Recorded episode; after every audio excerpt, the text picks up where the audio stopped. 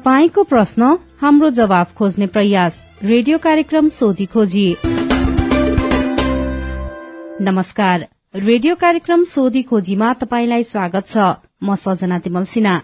तपाई यो कार्यक्रम सामुदायिक रेडियो प्रसारक संघ अखुराबद्वारा संचालित सामुदायिक सूचना नेटवर्क सीआईएन मार्फत देशैभरिका सामुदायिक रेडियोबाट सुनिरहनु भएको छ। साथै सीआईएन खबर डट कम र मोबाइल एप सीआईएनमा पनि यो कार्यक्रम सुन्न सकिन्छ। आम नागरिकमा लक्षित कल्याण र समुन्नतिका लागि प्रजातान्त्रिक पद्धति अपनाई कानून बमोजिम संचालित कुशल पारदर्शी र जवाबदेही युक्त शासन प्रणालीलाई सुशासन भनिन्छ। सुशासनले विधिको शासनमा विश्वास गर्दछ। शासन सत्तामा रहेका व्यक्तिले देश र जनताको सेवकको रूपमा आफूलाई नबुझेसम्म सुशासनले मूर्त रूप लिन सक्दैन। अनि सुशासनमा सार्वजनिक सेवा प्रवाह गर्ने राज्य यसका निकाय र सिंह प्रशासन तन्त्रले देश र जनताको भलाइका लागि काम गर्न निस्वार्थ रूपमा छिटो एवं छरितो सेवा प्रवाह गर्नुपर्दछ। तपाईँले ती सेवा कसरी पाइरहनु भएको छ? तपाईँका सवाल र सेवालाई नागरिक मैत्री बनाउन केही प्रश्न तथा जिज्ञासाहरू छन्? तपाईँले सीआईएनमा पठाएका तीनै प्रश्न जिज्ञासाको हामी जवाब सोध्नेछौ। तपाईँले गरेको प्रश्न सवाल हो। सवालको जवाब कसले दिन्छ? यी जम्मै सवालको प्रमुख जिम्मेवार को हो? हामी जिम्मेवार निकाय र व्यक्तिलाई सोध्ने मात्रै छैनौं त्यसको खोजी पनि गर्नेछौ। तपाईँको प्रश्नको उत्तर मात्रै खोज्ने छैनौं? त्यसपछि त्यो सवाललाई टुङ्गोमा पुर्याउन के भइरहेको छ त्यसको पनि सोधी खोजी गर्नेछौ।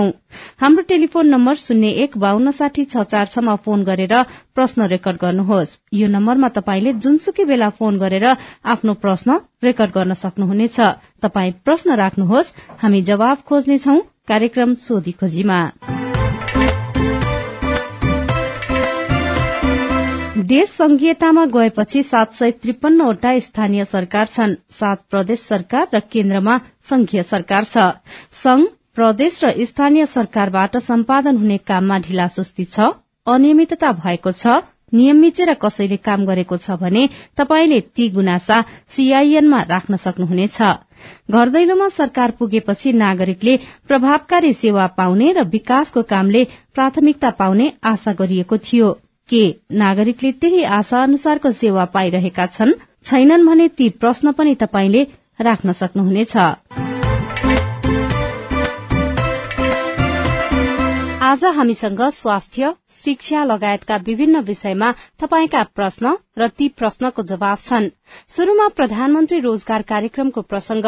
सबै प्रश्नको जवाब दिँदै हुनुहुन्छ प्रधानमन्त्री रोजगार कार्यक्रमका उपसचिव लोकनाथ भूषाल। हेलो नमस्ते। म सिन्धुपाल्चोक मेलम्ची नगरपालिका छबाट दिपक कार्की। हाम्रो यो प्रधानमन्त्री रोजगारको चाहिँ भनेको के के हो कस्तो हो? र यस्तो बिमारी हुँदाखेरि पनि के काम गर्नुपर्छ कि पर्दैन भनेर चाहिँ म यो प्रश्नको जवाब दिन पाइन्छ कि भनेर चाहिँ मैले भनिरहेको छु। हस् त धन्यवाद। कार्यकारी प्रश्नका लागि धन्यवाद। प्रधानमन्त्री रोजगार कार्यक्रम कस्तो कार्यक्रम हो भन्नुभयो उहाँले होइन? यो प्रधानमन्त्री रोजगार कार्यक्रम भनेको जो व्यक्तिले अन्यत्र कुनै प्रकारको काम पाएको छैन र वर्षभरिमा चाहिँ सय दिनभन्दा कम काम नपाएका व्यक्तिहरूलाई स्वरोजगार हुनको लागि चाहिँ सञ्चालन गरेको कार्यक्रम हो। र उहाँले भने अनुसार यो बिरामी हुँदा गर्नुपर्छ कि पर्दैन भन्दाखेरि बिरामी हुँदा अशक्त हुँदा र नसकेको अवस्थामा चाहिँ यसरी चाहिँ प्रधानमन्त्री रोजगार कार्यक्रमभित्र गएर चाहिँ काम चाहिँ गर्नु पर्दैन। उहाँले चाहिँ जस्तै अब यो रोजगार कार्यक्रम भित्र आफू परिसकेपछि बिरामी भएको बेलामा गर्न पर्छ कि पर्दैन भनेर सोध्नुभयो जस्तो लाग्छ।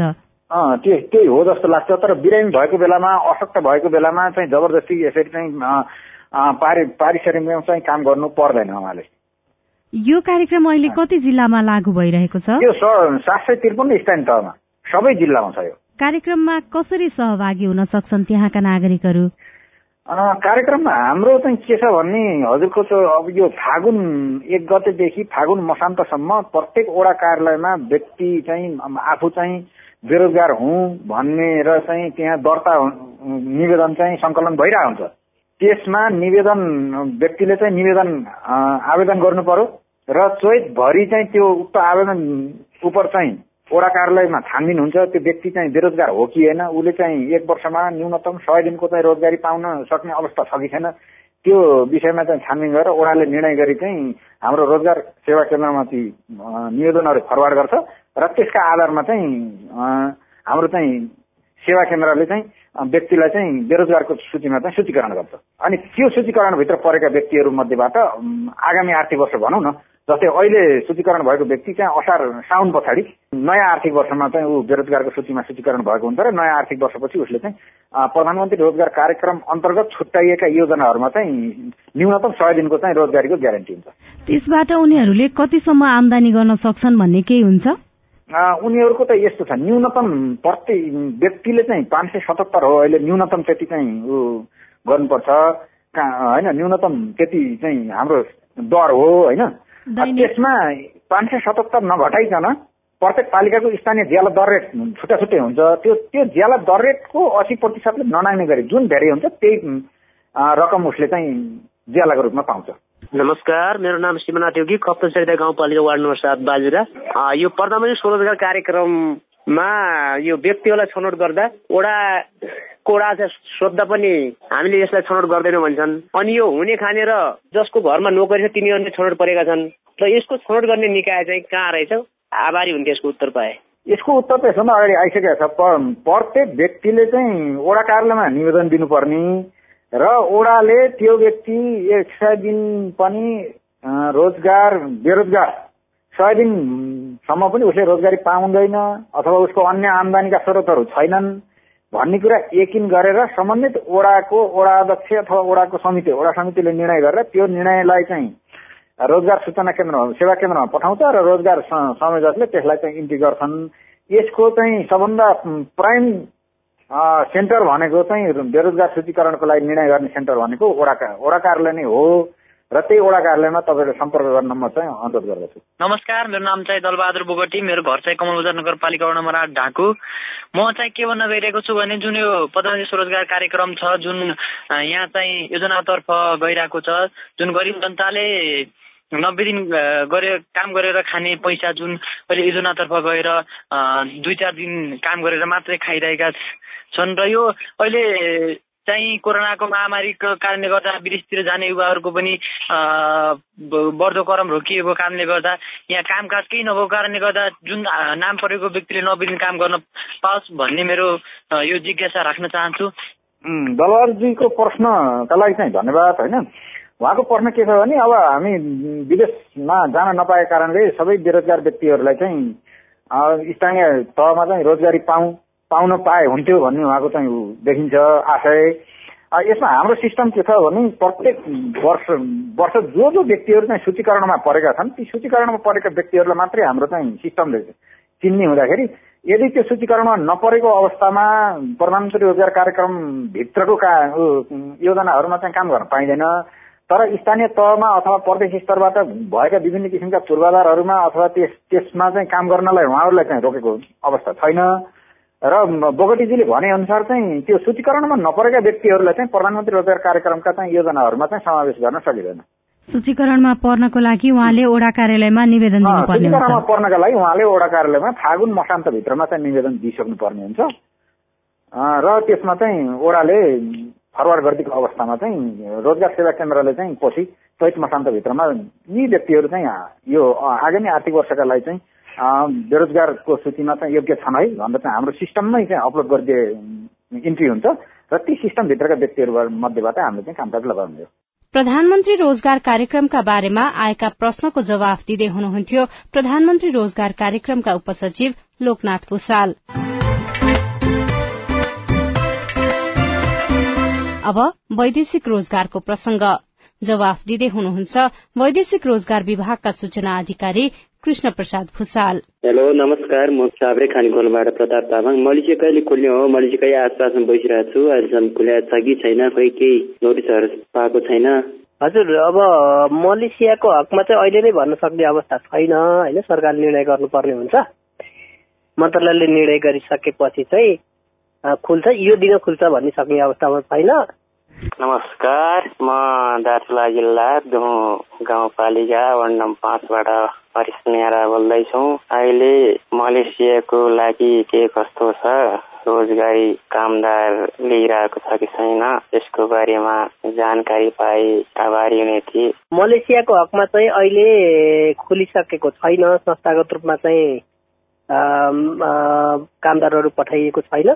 मन्त्रालयले निर्णय गरिसकेपछि खुल्न सक्छ तर यसै भन्न सक्ने अवस्था चाहिँ छैन। नमस्कार म सिद्धकुमा गाउँपालिका तिन छलाटेबाट अहिले म्यान पावरहरूले विदेशमा उडाउने बेलामा दस हजारको कागज बनाएर किन दुई लाखसम्म लिने गरिरहेछन् मनोपरि लिइरहेछन् विदेश पठाउने बेला? के हो यस्तो? यो प्रश्न पारिदिनु होला। वास्तवमा अब अरबियन कन्ट्रीहरूको लागि। खाडी मुलुकमा चाहिँ फ्री टिकट फ्री भिसा भइसकेपछि दस हजारसम्म चाहिँ प्रशासनिक खर्च चाहिँ मेन पावरले लिन सक्ने भन्ने व्यवस्था छ। हामीले सम्पूर्ण विदेश जाने कामदार मित्रहरूलाई चाहिँ हामी के भन्न चाहन्छौँ भन्दाखेरि तपाईँहरूले चाहिँ बढी दिएर नजानुहोस्। कुनै मेन पावरले चाहिँ जबरजस्ती गर्न खोज्छ भने विभागमा सम्पर्क गर्नुहोस् अथवा उजुरी दिनुहोस्। र उजुरीको उजुरी दिइसकेपछि त्यसलाई चाहिँ कारवाही किनार गर्न चाहिँ विभाग चाहिँ सधैँ तत्पर छ। तर आफूले दिएर जाने त्यसपछि चाहिँ यसरी किन दियो भन्ने कुरा चाहिँ त्यति राम्रो होइन। हामीले सूचनामा पनि भनेका छौँ जानकारी पनि गराएका छौँ जिङ्गलहरू पनि बजाएका छौँ र कानुन पनि त्यही किसिमको छ। त्यो भए हुनाले बढी पैसा नदिन हुँदैन र त्यसमा उहाँहरूले जबरजस्ती गर्नुहुन्छ भने तपाईँहरूले चाहिँ विभागमा चाहिँ उजुरी गर्न सक्नुहुन्छ। नमस्कार मेरो नाम काजी विश्वकर्मा निलकण्ठ नगरपालिका धादिङबाट मेरो पैसा विगत दुई वर्षदेखि जापान र मेक्सिको पठाउँछु भन्दै सात लाख दिएको र भिसा नि लगाएर पठाउन सकेन। मलाई एक लाख रिटर्न दियो र मेरो छ लाख खाइदियो। पैसा दिएको प्रमाणित छैन। मैले सबै ह्यान्ड क्यास दिएको छु। अब मेरो पैसा कसरी उठ्ला? हो गल्ती त्यहीँनिर भयो। तपाईँले ह्यान्ड क्यास दिनुभएछ वास्तवमा हाम्रो वैदेशिक रोजगार विभागले बिहान बेलुका जिङ्गल बजाउँछ। यसरी चाहिँ ह्यान्ड क्यास नदिनु होला रसिद लिएर मात्रै दिनु होला। आधिकारिक मान्छेलाई पैसा दिनु होला र पैसा पनि तोके भन्दा बढी नदिनु होला भनेर चाहिँ जिङ्गल बजाइरहेछ सूचना आइरहेछ। तर पहिला पैसा दिने त्यसको प्रमाण पनि केही पनि नराख्दाखेरि चाहिँ त्यो पैसा उठाइदिन चाहिँ गाह्रो हुन्छ। के का आधारमा जाने? अदालतमै गयो भने पनि फैसला गर्ने बेलामा त पक्कै पनि प्रमाण कुट्छ खोज्छ। त्यो हुनाले चाहिँ अब यस्तो केसमा चाहिँ तपाईँले तपाईँसँग भएका प्रमाणहरू ल्याएर चाहिँ विभागमा आएर उजुरी दिनुहोस्। त्यसपछि प्रमाण हेरेर हामीले के गर्न सक्छौँ त्यो कुरा चाहिँ भन्न सक्छौँ। वैदेशिक रोजगार सम्बन्धी प्रश्नको जवाफ दिँदै हुनुहुन्थ्यो। वैदेशिक रोजगार विभागका सूचना अधिकारी कृष्ण प्रसाद भूषाल। अब शिक्षाको प्रसंग माध्यमिक शिक्षा परीक्षा एसईईसँग सम्बन्धित जिज्ञासा मेटाउँदै हुनुहुन्छ परीक्षा नियन्त्रण कार्यालय भक्तपुर अन्तर्गत कक्षा दशको कायम मुकायम परीक्षा नियन्त्रक अरूण रायमाझी। नमस्कार म रूकुम पश्चिमको सानीबेरी गाउँपालिकाबाट लालबहादुर डाँगी बोल्दैछु। मैले चाहिँ एसएलसी पास गर्न नसकेर म फेरि बिचमा धेरै ग्याप भयो। अहिले एसई इक्जाम दिन चाहन्छु र यसको लागि चाहिँ समय विद्यालयमा सोद्धा यसको टाइम सिद्धियो भन्ने छ। पहिला हामीले एसएलसी दिँदाखेरि माघ पन्ध्र सोह्र गतेसम्म पनि इक्जाम टेट फर्म भर्थ्यौँ भने अहिले के छ व्यवस्था? यदि समय गएको हो भने जानकारी पाऊँ अथवा गएको छैन भने मैले फर्म भर्नुको लागि के गर्नु पर्ला? यसको बारेमा छिट्टै मलाई चाहिँ जवाफ पाऊँ। नमस्कार। यो वर्षको म्याथ सिधिसकेर आयोजन गरेँ एसएलसीको फर्म भर्न पाउनुहुन्छ। सम्बन्धित विद्यालयमा सम्पर्क राख्नु होला अर्को वर्ष हेलो सर नमस्कार। म सयपत्री नगरपालिका छ बजाङदेखि हो। एससीको फर्स्ट ब्याचमा मैले एससी दिएको। मैले तिनवटा सब्जेक्ट लागेको छ। अहिले फेरि मैले दिनु पर्दाखेरि चाहिँ तिनवटा विषय मात्रै दिनुपर्छ कि फेरि इक्जाम दिनु पर्यो भने फेरि सबै विषय दिनुपर्छ यसको लागि जानकारी पाउँछ। भाइले चाहिँ सबै विषय दिनुपर्छ यसपालि तिन विषय लागेको हुनाले अब आगामी वर्ष सबै विषय दिनुपर्छ भन्ने कुरो हो। कतिवटा विषयसम्म लागेकाले चाहिँ त्यही साल ग्रेड वृद्धि अथवा पुनः परीक्षा दिन पाउने व्यवस्था छ? दुई विषयसम्म नमस्कार। मेरो नाम कृष्ण बहादुर रौले बुढीगङ्गा नगरपालिका तिन बाजुरा। मेरो कक्षा एघार र बाह्रको मार्गसिटमा बहादुर छुटेकोले यसलाई कसरी सच्याउन सकिन्छ होला? यसलाई सिडिओ कार्यालयको फैसला पत्र लिएर आएपछि सकिहाल्छ। त्यसको लागि उहाँ जिल्ला प्रशासन कार्यालय जानु पर्यो जानु पर्यो त्यहाँबाट फैसला पर्चा बनाइदिनुहुन्छ उहाँले त्यो लिएर आएपछि हामी सच्याइदिइहाल्छौँ कति समय लाग्छ अनि कति खर्च लाग्छ? दुई दिन जति लाग्छ त्यसको लागि चाहिँ यो सालको भए पैसा लाग्दैन अघिल्लो सालको भए पाँच सय रुपियाँ लाग्छ। म यो बैतडी सिकास गाउँपालिकाबाट मेरो दुई हजार चौहत्तर सालमा एसई दिएको थिएँ अनि त्यो मार्कसिट हराइदियो सर। अब मैले त्यो मार्कसिट बनाउनको लागि के गर्नु पर्ला सर एसईको भाइले यहाँ परीक्षा केन्द्र कार्यालयमा पाँच सय रुपियाँ लिएर आएर सिमल नम्बर थाहा छ भने त्यो तुरुन्तै आधा घन्टामा पाउनुहुन्छ। म दिलीप कुमार राउत। रौतहट फतुवा विजयपुर नगरपालिकाबाट मेरो सबै शैक्षिक कागजातहरूमा मेरो नाम डिआइएल डबल इपी रहेको छ र नागरिकतामा डिआइएलआइपी रहेछ। अहिलेसम्म त्यसैले काम चलिरहेछ र भविष्यमा गएर त्यो लेटरको फरकले गर्दा केही असर पार्छ कि के कस्तो गर्नुपर्छ मैले मेरो जिज्ञासा यही हो। धन्यवाद। तपाईँको परिपत्र अनुसार मिलिया छ भने ठिक छ परिपत्रमा मिलिया छैन भने तपाईँले स्कुलको सिफारिस जिल्ला शिक्षा सिफारिस वडाको सिफारिस र सम्पूर्ण कागजात लिएर परीक्षा केन्द्रकाले आउनु अनुरोध गर्दछु। हेलो मेरो घर चाहिँ हो। चाहिँ मेरो यो एघार बाह्रको प्रोभिजनल सर्टिफिकेट हराएको थियो यो फेरि बनाउन मिल्छ कि मिल्दैन यसमा चाहिँ बनाउनको लागि कति समय लाग्छ यसको बारेमा चाहिँ केही ल्याइदिनुहुन्छ कि भन्ने मेरो अनुरोध छ। कति कक्षाको? एघार बाह्रको पनि प्रोसेस त्यही हो। हराएको छ भने पत्र लिएर आउने त्यसको पनि तुरुन्तै भइहाल्छ। हेलो म बाजुराबाट कृष्णराज पाण्डे। एसी फाइभ भइसकेको भन्छन् सही हो कि झुटो हो? समुद्र निकायबाट यसको उत्तर पाए म। आभारी हुने थिएँ धन्यवाद। धन्यवाद एसी खारेज भइसकेको भन्दा कानुनी रूपमा भएको छैन अब यसलाई प्रदेशमा लानुपर्छ भन्ने कुरो हो। त्यो कानुनी रूपमा चाहिँ एसी बाँकी छ। त्यो वर्ष पनि एसी हुन्छ। नमस्कार म पाल्पादेखि तिलिसा मगर। म पन्ध्र वर्षको भए म कक्षा दसमा पढ्छु।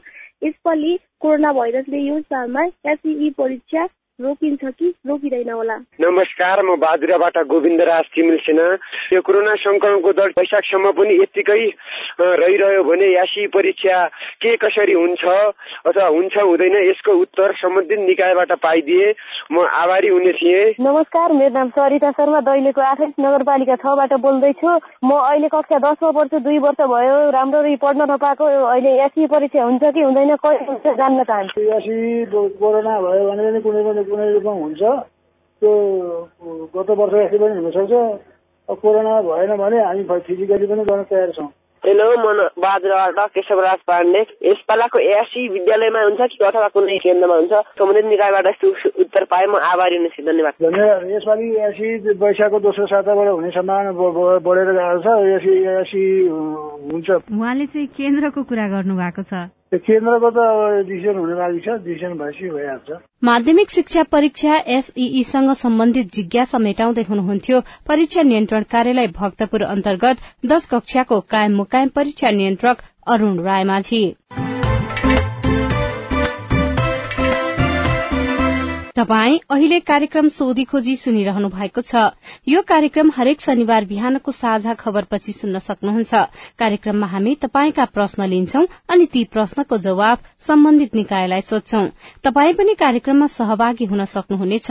त्यसको लागि तपाईँले शून्य एक बान्न साठी छ चार छमा फोन गरेर आफ्नो प्रश्न रेकर्ड गर्न सक्नुहुनेछ।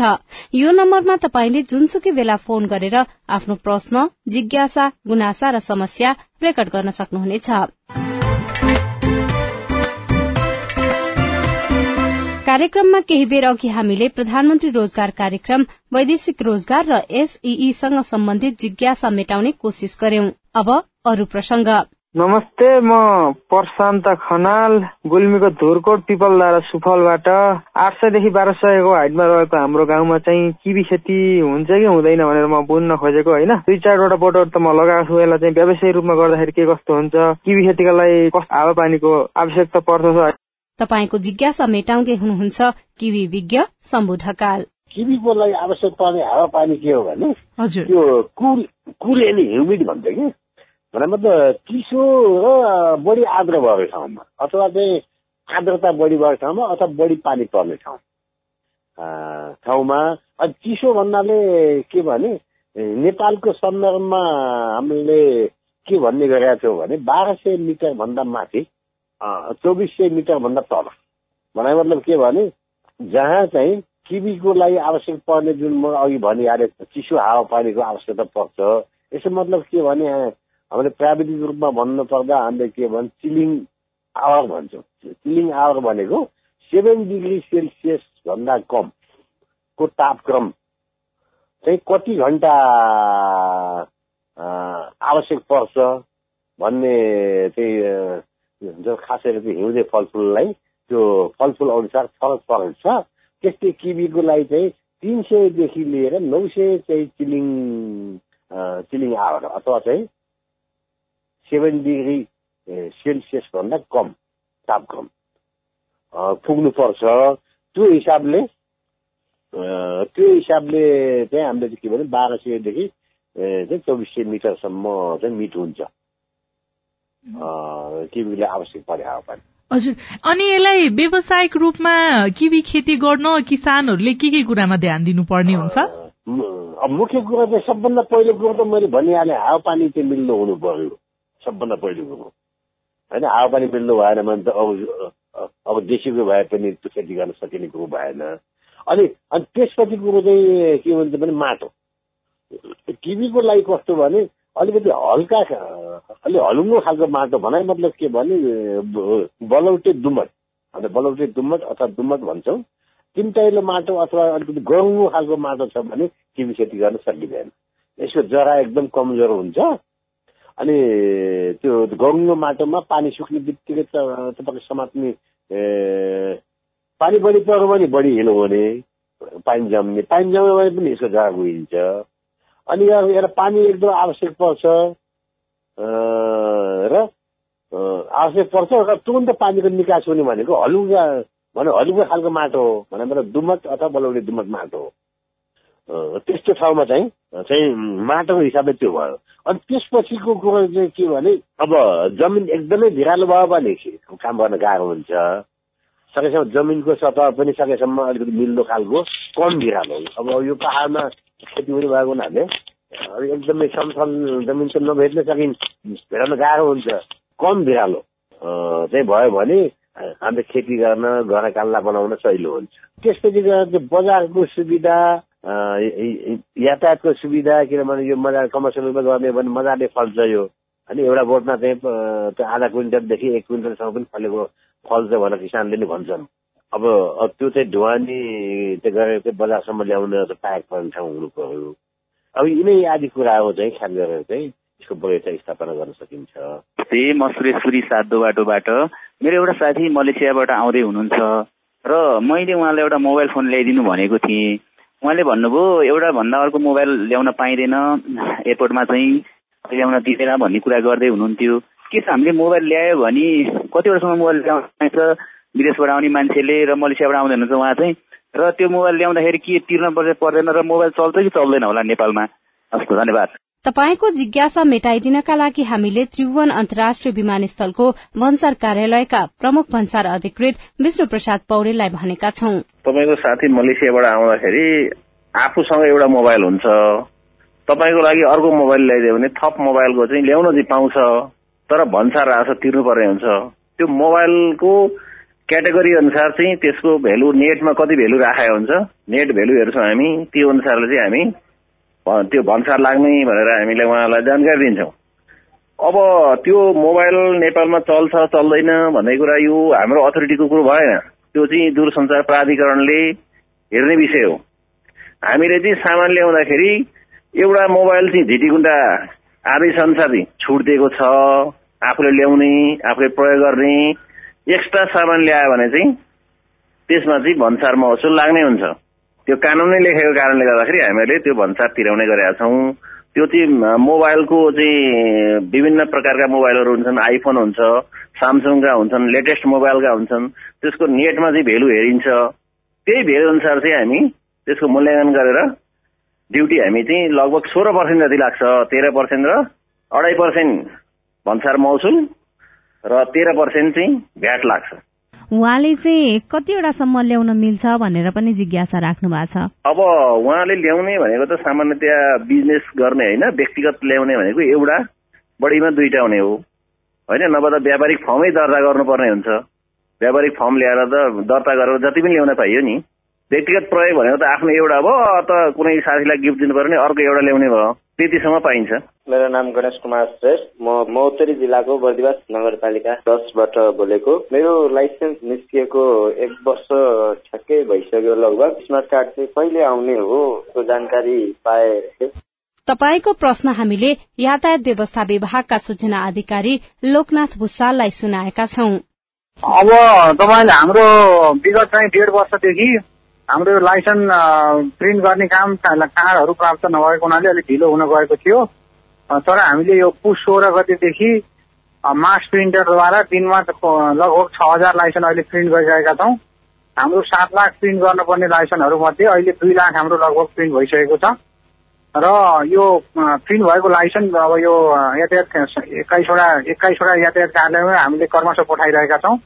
तपाईँको लाइसेन्स चाहिँ अब आजको मितिले दुईदेखि तिन महिनाभित्र तपाईँको जुन कार्यालयबाट तपाईँले रिन्यू गर्नुभएको हो अथवा जुन कार्यालयबाट पास गर्नुभएको हो त्यो कार्यालयमा दुईदेखि तिन महिनाभित्र तपाईँको कार्यालयमा आउँछ। अहिलेसम्म तपाईँले धैर्य गर्नुभयो त्यसको लागि विभागले तपाईँलाई धन्यवाद दिन चाहन्छ।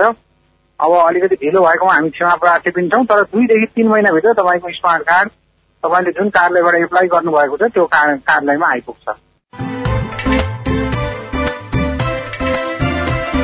तपाईँका प्रश्नहरूको जवाफ खोज्दा खोज्दै रेडियो कार्यक्रम सोधी खोजीको आजको अंकबाट विदा लिने समय भएको छ। तपाईँलाई यो कार्यक्रम कस्तो लाग्यो?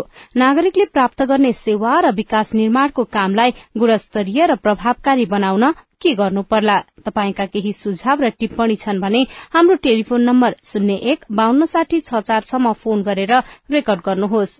यो नम्बरमा तपाईँले जुनसुकै बेला फोन गरेर आफ्ना प्रश्न रेकर्ड गर्न सक्नुहुनेछ। तपाई प्रश्न राख्नुहोस् हामी जवाफ खोज्नेछौ कार्यक्रम सोधी खोजीमा। यो कार्यक्रमलाई थप प्रभावकारी बनाउन तपाईँको सुझाव महत्वपूर्ण हुनेछ। हेलो सीआईएनमा हरेक दिन र रेडियो कार्यक्रम मार्फत अर्को हप्ता तपाईँका प्रश्नको जवाफ खोज्दै आइपुग्नेछौ। आजका लागि प्राविधिक साथी सुभाष पन्तलाई धन्यवाद। अहिलेको रेडियो कार्यक्रम सोधी खोजीबाट सजना तिमल सिन्हा विदा हुन्छु। प्रश्न सोध्न अप्ठ्यारो नमानौ। नमस्कार।